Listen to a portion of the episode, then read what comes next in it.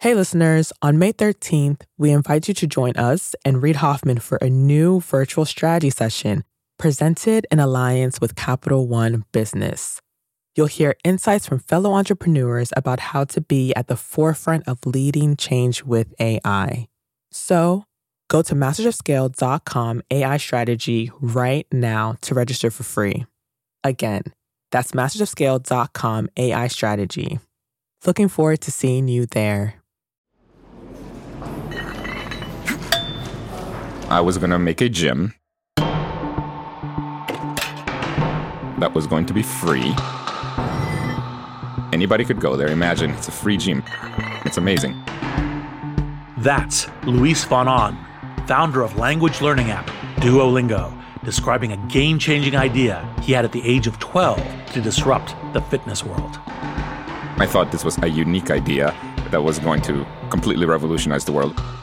What was it that made this idea so revolutionary? It would harness the power of gym goers to generate electricity. We're going to connect all the exercise equipment to the power grid, and we're going to sell that electricity to the power company. And that's how we were going to make money. Young Luis feverishly doodled weird and wonderful designs for his free gym exercise bikes hooked up to the grid, treadmills wired to power converters. Bodybuilders could pump out the electrons as they pumped iron. And society could burn calories instead of fossil fuels. But Luis's idea hit a snag. It turns out this is actually not a very good idea. Humans are not very good at generating electricity this way. That's right. Even the most dedicated gym rat can't generate enough electricity to make the scheme worthwhile. There was also another flaw. I've now realized a lot of gyms make a lot of their money from people signing up and never showing up. And this is where young Luis's naivete shows through. Traditional gyms are placing a bet that most of their customers will lose their drive, whereas Luis wanted his gym's motivation to be aligned with his customers. Luis isn't the only person who fell under the electrifying spell of the power pumping gym. Who knows how many thousands of people have had the same idea? Yeah, and uh, actually, I'm one more of those thousands to millions of people in my childhood.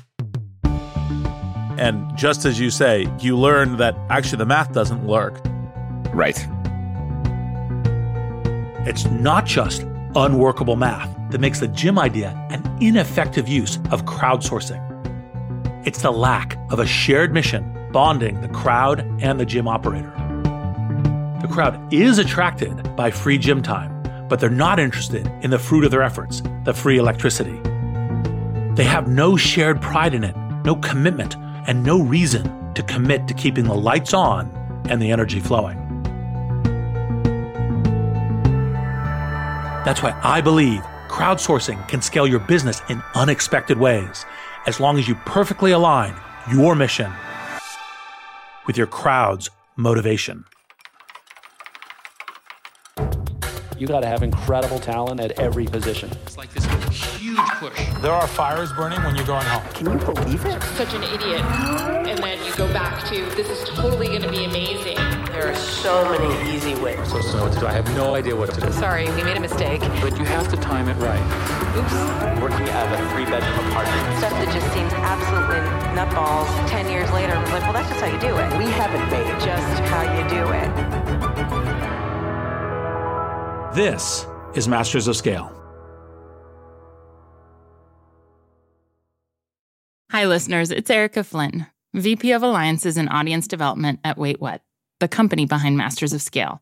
My day to day consists of nonstop communication, not only with my immediate team, but with our current partner relationships and with incoming leads from possible future partners, which is why I rely on the ease of Grammarly to keep my communication clear and efficient. One confusing email can turn into several confused replies, which can turn into an unexpected meeting which no one wants, needs, or has time for. Having Grammarly on hand as my trusted AI writing partner not only streamlines my extensive to do list, it minimizes miscommunication by quickly and efficiently synthesizing information and carefully curating tailor made responses to specific groups. In fact, companies that use Grammarly to communicate can save 19 days per year per employee. Grammarly eases the writing process. It's a writing partner from the blank page to the last word typed before hitting send. Join me and over 70,000 teams who trust Grammarly to work faster, hit their goals, and keep their data secure. Visit grammarly.com to learn more. That's grammarly.com. I'm Reid Hoffman, co founder of LinkedIn, partner at Greylock, and your host. And I believe crowdsourcing can scale your business in unexpected ways as long as you perfectly align your mission with your crowd's motivation. To picture what I mean, I want to remind you of a classic scene from the movie Raiders of the Lost Ark.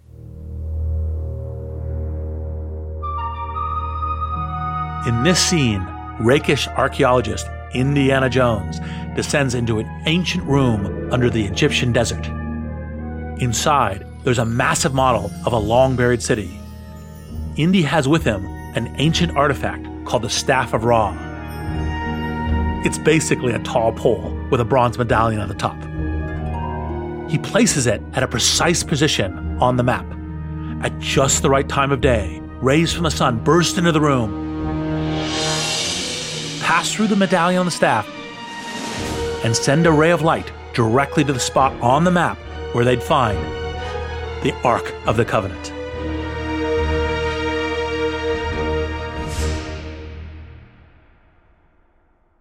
Everything lined up. And this is the kind of alignment you need to get crowdsourcing right. Crowdsourcing is a way to tap skills and scale that you don't have in house.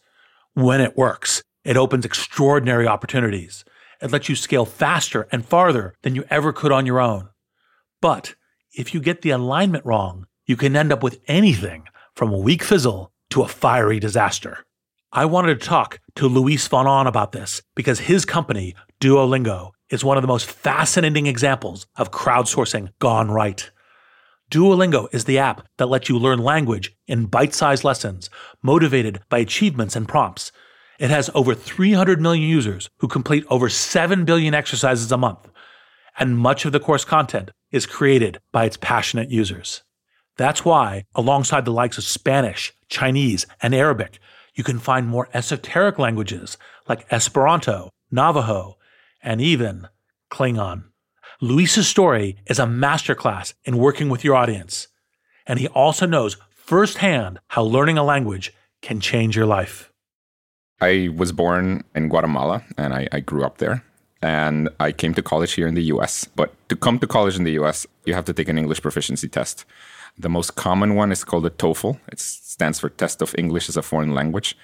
I had to take this test, and I had the problem that the country of Guatemala ran out of seats for this test. And I freaked out. I thought I couldn't apply to college anymore. Fortunately, I had enough means to be able to fly to El Salvador to take that test. Guatemala is kind of a dangerous country. At the time, El Salvador was an even more dangerous country. Uh, so I had to go there. I had to take the test. Flying into a war zone just to prove he can speak a language? Luis thought there has to be a better way. And at the time, I thought, I'm going to do something to kill the TOEFL.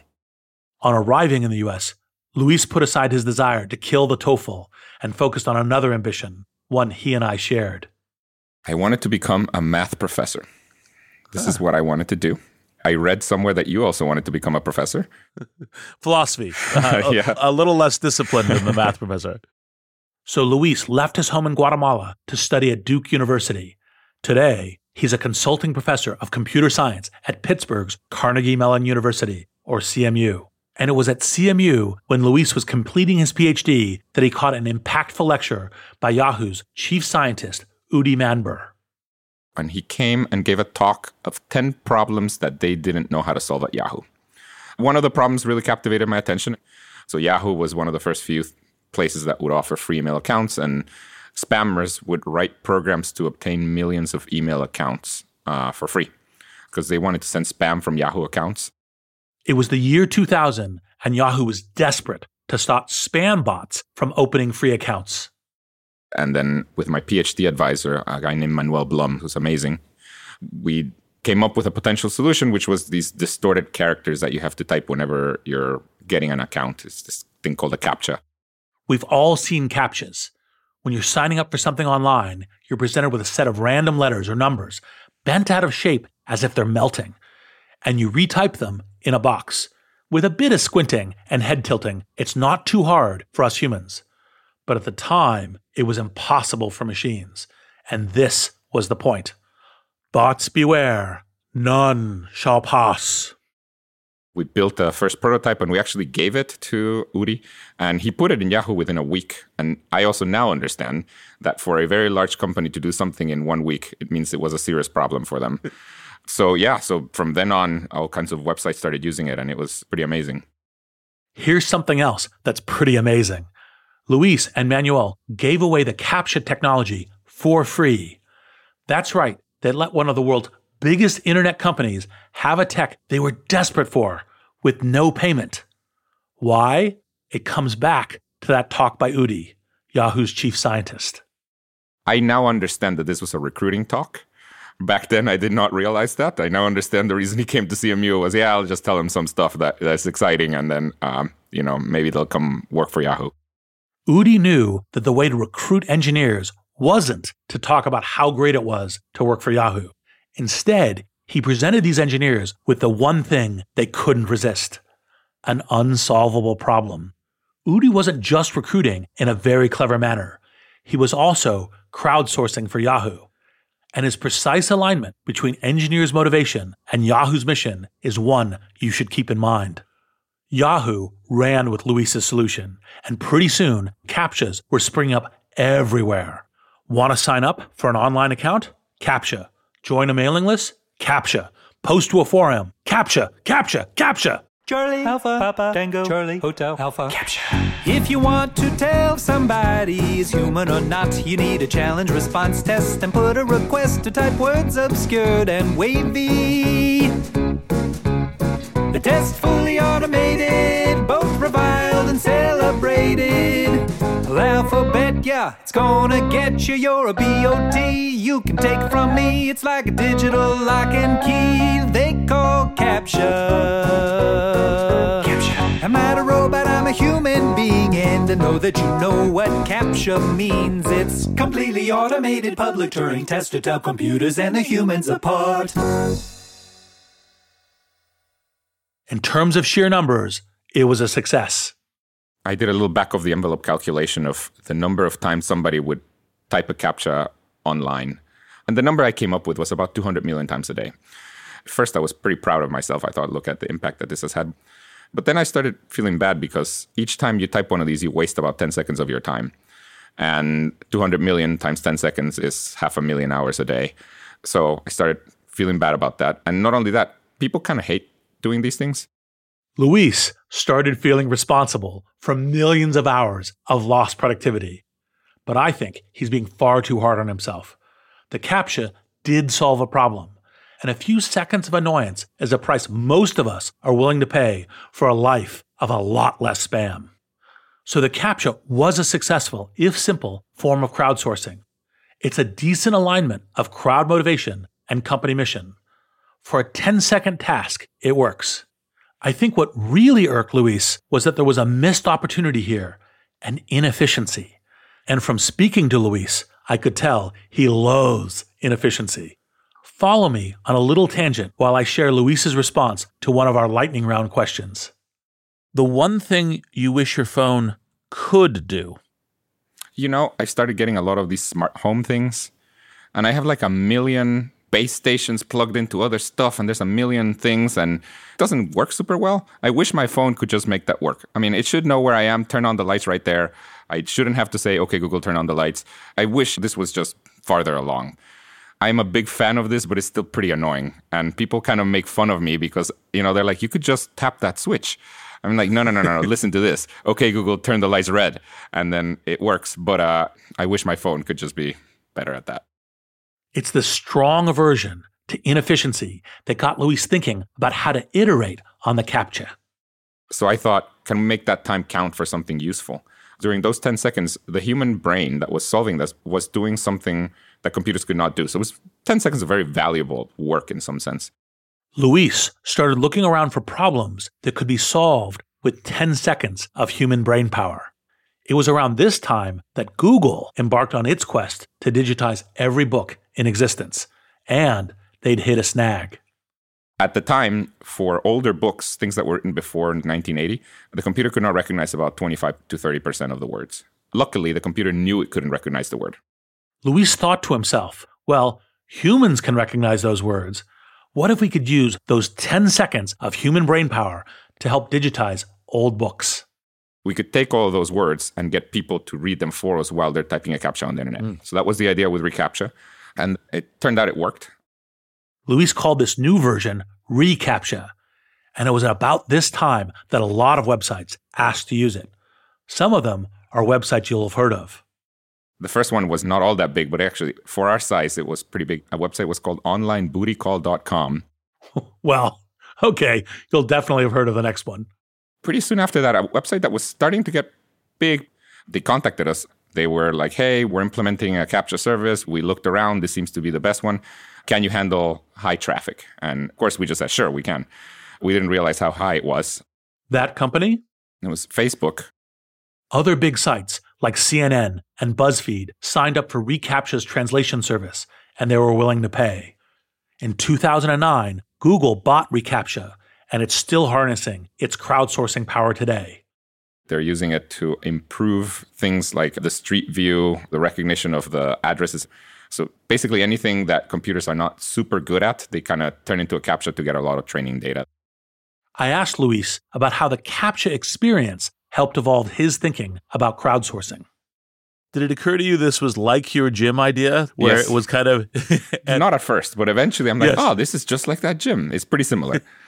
yes. Yeah. And obviously, as we get to Duolingo, it'll be a pattern. But what are the kind of the ways that you put this tool set together where you say, oh, actually, in fact, there's ways that groups of humans can do this in collaboration with computers that make all of this ecosystem better? What's the kind of questions you ask or the ideas that occur to you in solving these problems that make you one of the very unique people of creating these ecosystems? Yeah, I mean, one of the hardest things is finding a problem that is kind of Goldilocks problem in that mm. computers are not quite good at it, but humans are really good at it, and humans can do it pretty quickly. At least in all the systems that I've done like this. I mean, I, I did a number of these it was things that humans could do in five seconds, 10 seconds. While Goldilocks wanted porridge that was just the right temperature, Luis wanted problems that were just the right complexity. They had to be too complex for computers, but easy enough for humans to do in a few seconds. And you can turn them into all kinds of different problems. I mean, a CAPTCHA is one where you can just, the incentive for the human to do it is because they want to get an email account or buy tickets or whatever. The incentive is just this intrinsic thing. It's a blocker and they have to do it. Those CAPTCHAs only took 10 seconds to do. But even a 10 second blocker is frustrating, and frustrating your users is never good. There's another problem. With reCAPTCHA, users were actively helping achieve something, arguably something for the greater good. But they may not have been aware of it. And when they found out, well, they weren't always thrilled. This is exactly the reaction one of our producers, Katie Clark Gray, had when she was working on this episode and realized for the first time that reCAPTCHAs were more than just an annoyance. I had no idea until we were working on this episode that all of those thousands of reCAPTCHAs I've done helped digitize books for Google.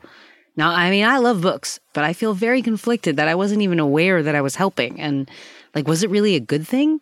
I mean, was it for Google's profit? Am I am I going to get free access to those books that I helped translate for the computer? Am I going to get a credit? Will I even know which specific books that I help with? I, I, I mean, I have questions.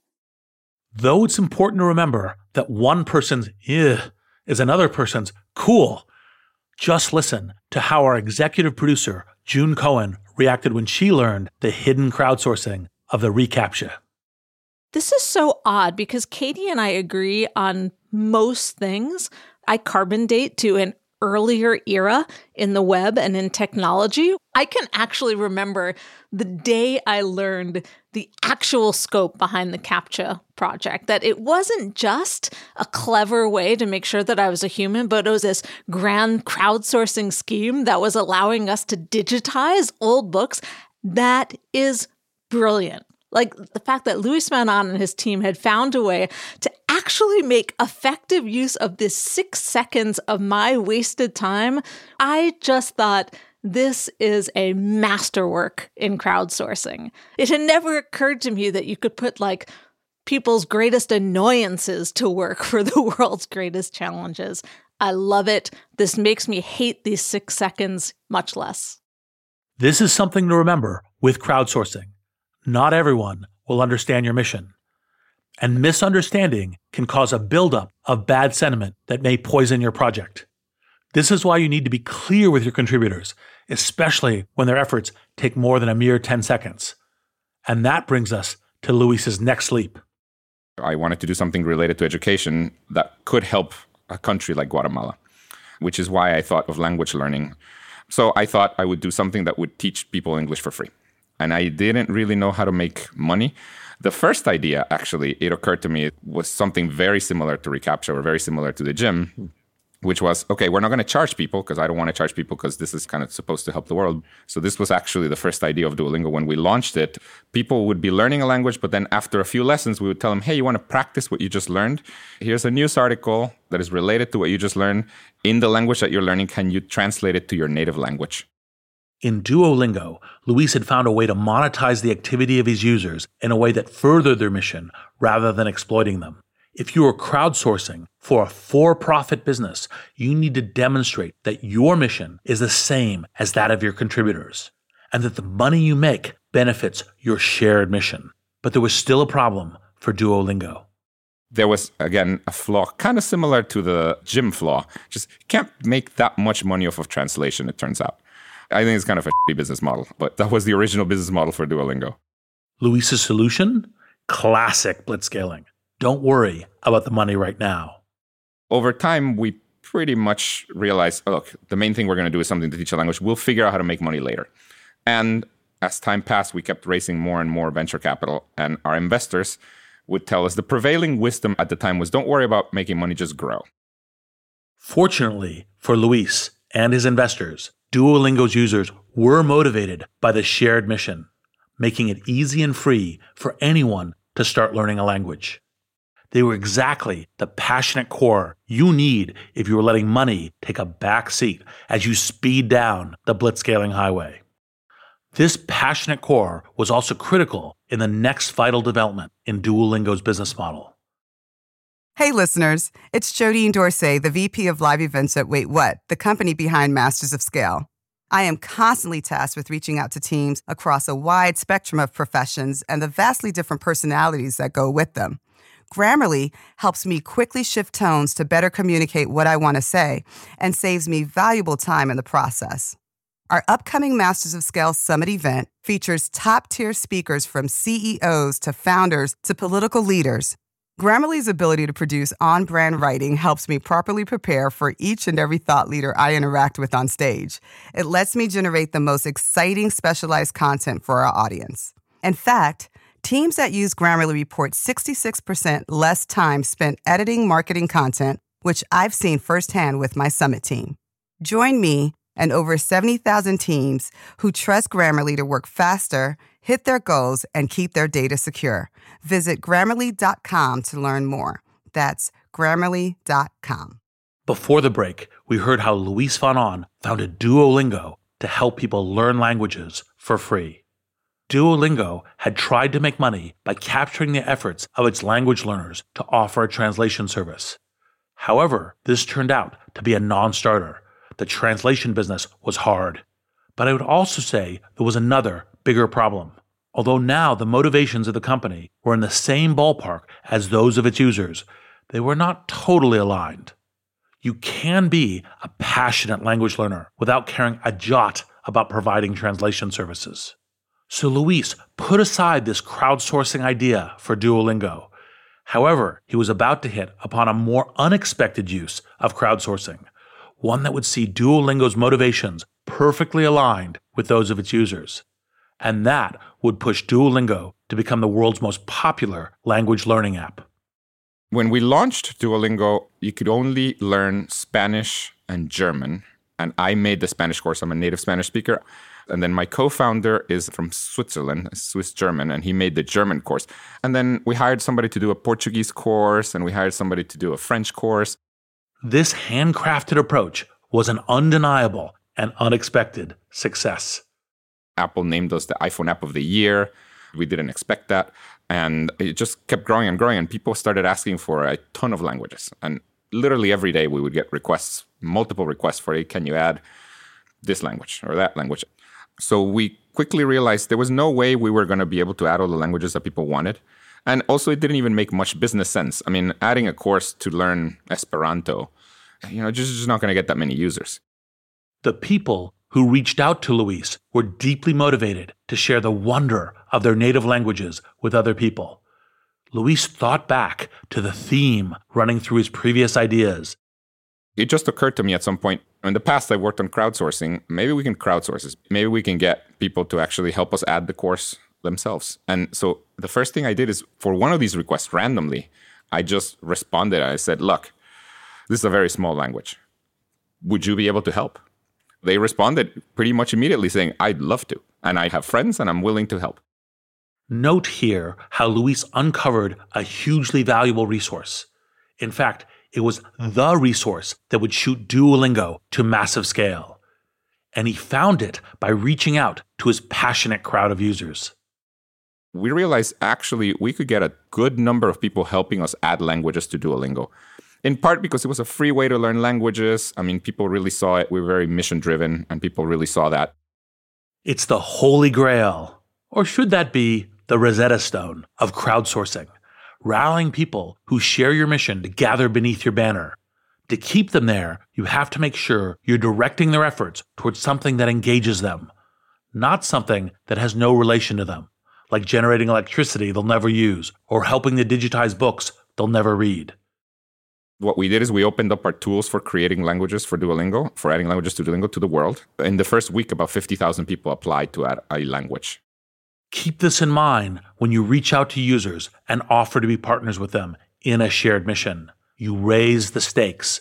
If you let them down, they'll lose faith in your commitment and your product. And that powerful crowd you've worked so hard to assemble will disperse, as will their willingness to work with you. This is why Luis put so much time and effort into ensuring that every user generated course Duolingo puts out meets his rigorous standards. To do this, he had to find a way to measure their effectiveness. But first, we would measure just user engagement. So, you know, average time that they spent on the course, user retention. So, did they come back the next day, etc. I did not realize how hard it would be to measure how well people learn. I thought, how hard can it be? You do a pre and a post test. You just ask them beforehand, you do a little, a few questions, then you let them learn, and then you ask a few questions afterwards. It is impressively hard to do that. It's taken us years and a significant number of people with PhDs to figure this out. This is a problem that all mission driven founders must face. How much people like your product is not the same as how effective it is in achieving your mission. For some fraction of the users, we would give them a little test on the app, and then we would have them use the app for a while. And then we would give them another test, and we would see how much they learned. And then we thought, okay, well, we can A B test against this. So if we teach a little differently, we can see did the scores go up more or less. But they soon found a problem with this method. At first, the numbers told a story of success, but when they looked a little closer, the story was total fiction. One of the problems we had, probably the easiest way to get your scores to move up, is to make the people who are not very good drop away. But that's not teaching better. That's just like if you just make the course really frustrating, actually the less able people drop away and your scores go up. And then we realized what was going on was uh, you know what we were just making the course impossibly difficult. So the ones that stuck around kind of already knew the language. So it turns out to be pretty hard. But by now we have a much more sophisticated ways of measuring how well people learn. We have a number of measurements and we can tell uh, you know the quality of the different courses. Using these measurements, Duolingo can test a course on a selection of users and tweak it to perfection before releasing it. Maintaining quality is vital to keeping users and contributors engaged. But so is getting out of the way. If your efforts to keep quality up end up blocking more than they help, then your crowd will find somewhere else to realize their passion.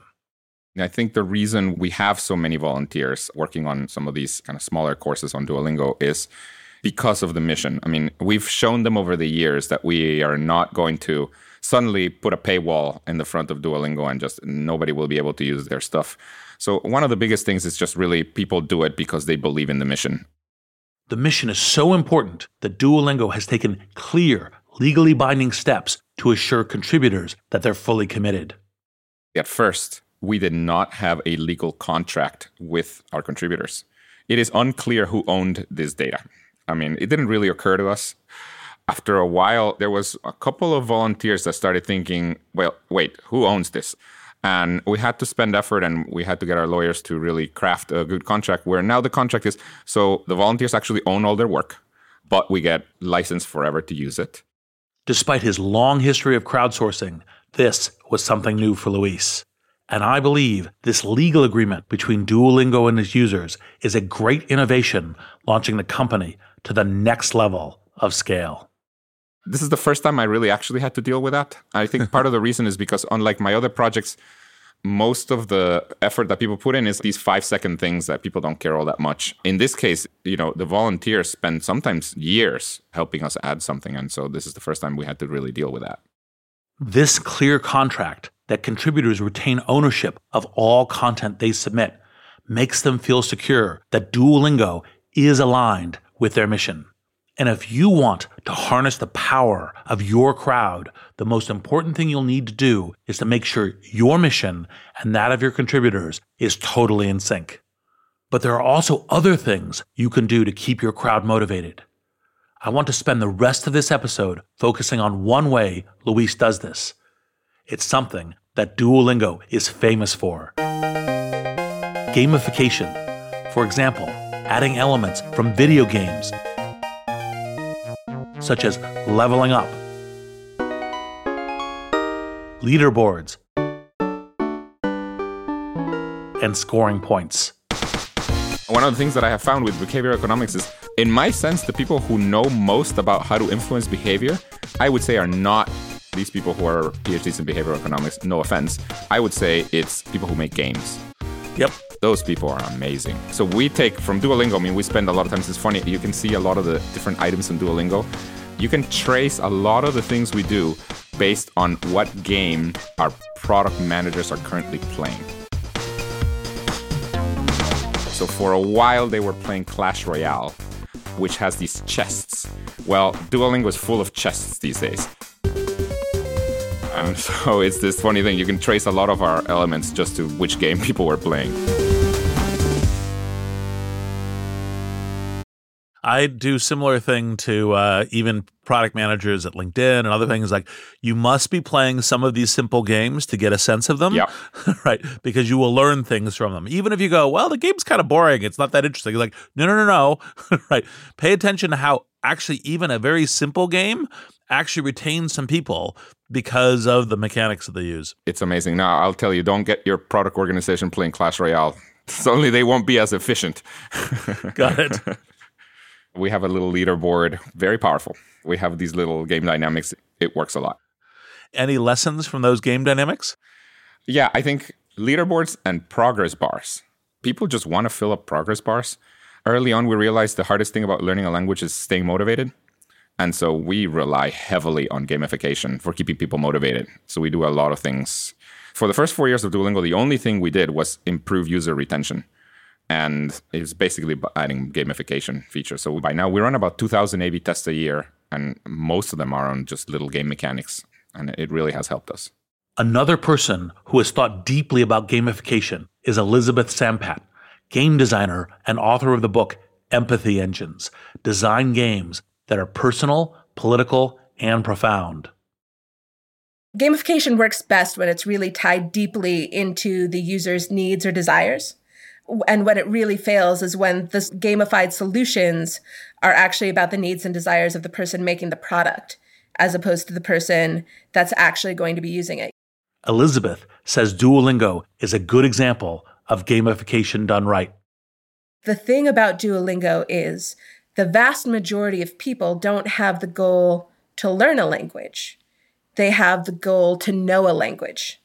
And the part that's really painful, the part where all the friction is, is having to get to the point where you know the language. So by making that as uh, distracting and sort of lighthearted as you can, it really helps smooth out the friction towards people's goal. And that's really what game design is. It's about figuring out what the actual goal of something is and how to get there.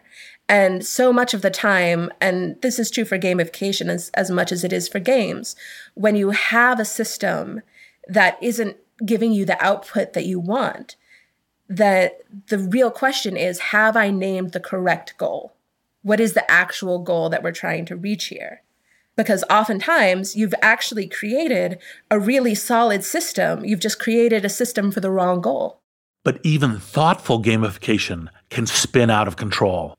Constant course correction is needed in order to keep gaming elements aligned with your mission. It's something both Luis and I have grappled with. One of the things that we found at LinkedIn was also where game dynamics can lead you astray. So, for example, when we started, we wanted to create a game to get people to be more connected. So, mm-hmm. we put your number of connections at the very top of your profile in a prominent way. And so, what happened is everyone started playing it just like progress bars. And then some people went crazy. Like 23,000, 25,000. Like nobody knows 23,000 people. Right. I mean, literally nobody. but it's like, I'm trying to win that game. And we had a protest when we later retrofitted this and said, okay, at 500, it goes to 500 plus and we're done. Uh-huh, uh-huh. right? Like we end the game there is a way that we kind of patch the game dynamic.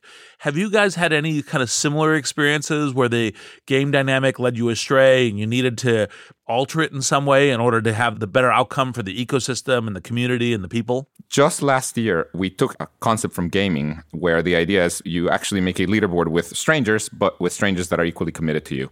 And the way to implement that is this concept called leagues. You are with 50 randos in the Bronze League. It lasts one week. The top 10 people go to the Silver League.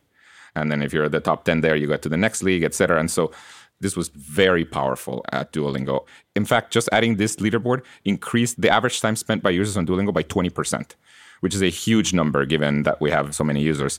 But it created some people who were basically only motivated by this leaderboard. And they started doing things that were not good for their learning. I mean, for example, some of them discovered that you can just redo the first lesson a million times. And it happens to be an extremely easy first lesson. And so they just redo that like crazy. We've started patching this. And now, you know, if you redo any lesson more than twice, we stop giving you points. Stuff like that. And again, people have complained about this type of stuff. We've had to patch it. And in general, we want to do what's good for the users in terms of actually learning. And we don't want to get these people always learning the word for man a trillion times. yeah, the game dynamics to help them stay engaged, stay motivated, not to create a different outcome. Yeah. But these are all nudges. The overall drive for your crowd always comes back to the wellspring of your shared mission. It was this shared mission that let Duolingo hold off from needing to generate revenue and focus on attracting mission focused creators. Because we had this mission that we didn't want to really charge for content, our hands were a little tight on what we could make money with. I mean, the standard way to make money in education is just to charge for people learning. So we thought, well, the first thing we're going to do is we're just going to add a programmatic ad at the end of a lesson. We have enough users that that was significant. I mean, it's tens of millions of dollars from those little programmatic ads. Then we added a subscription that the only thing it did was turn off the ads at first. Now it does a few more things, but at first just turned off the ads. Quickly, the subscription made more money than the ads. Generating revenue didn't disrupt the mission to bring free education to as many people as possible. The main concern for Luis is to keep Duolingo focused on the mission.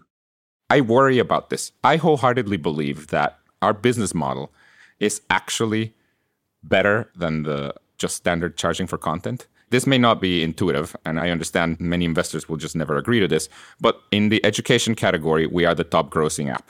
I mean, we make more money than any other education app, and we are like the one that doesn't charge for the actual content.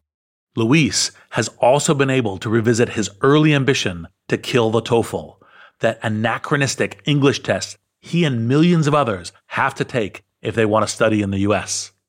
We as a company have our own version of the test. So, what happened is about four years ago, we started getting emails from people saying, Hey, thank you for teaching me English. You know, I couldn't learn it before you guys. It's free. Thank you. But now I have a problem. I need to certify that I know English.